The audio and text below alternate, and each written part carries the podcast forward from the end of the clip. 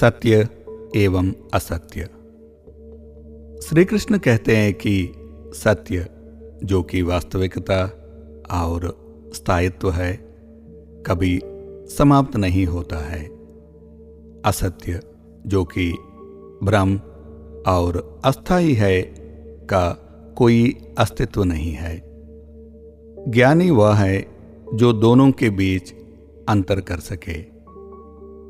सत्य और असत्य की पेचीदगियों को समझने के लिए कई संस्कृतियों में रस्सी और सांप की कहानी को अक्सर उद्दत किया जाता है।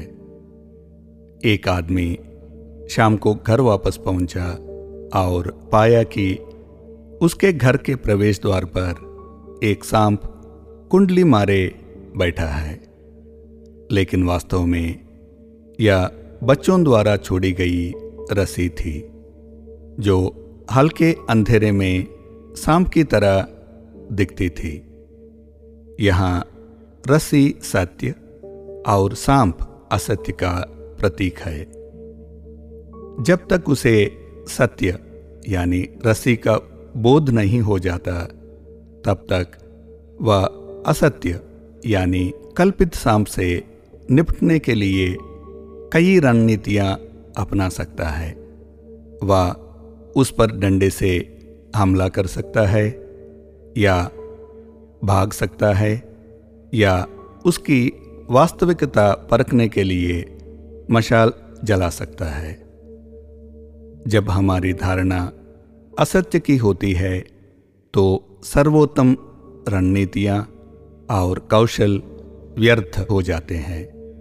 असत्य का अस्तित्व सत्य से होता है। जैसे रस्सी के बिना सर्प का अस्तित्व नहीं है क्योंकि असत्य का अस्तित्व सत्य के कारण है या हमें किसी बुरे सपने की तरह प्रभावित कर सकता है, जो हमारे शरीर को नींद में पसीने से तरबदर कर सकता है। असत्य की पहचान के लिए श्री कृष्ण द्वारा दिया गया फ़र्क का तरीका यह सिद्धांत है कि जो अतीत में मौजूद नहीं था और भविष्य में नहीं होगा। यदि हम इंद्रियजन्य सुख का उदाहरण लेते हैं तो यह पहले भी नहीं था और कुछ समय बाद नहीं होगा। दर्द और अन्य सभी मामलों में भी ऐसा ही है। इस संबंध में संकेत यह है कि असत्य समय में मौजूद है, जबकि सत्य शाश्वत है। सत्य अंतरात्मा है, जो शाश्वत है, और अहंकार असत्य है, जो अंतरात्मा के समर्थन से खुद को बनाए रखता है।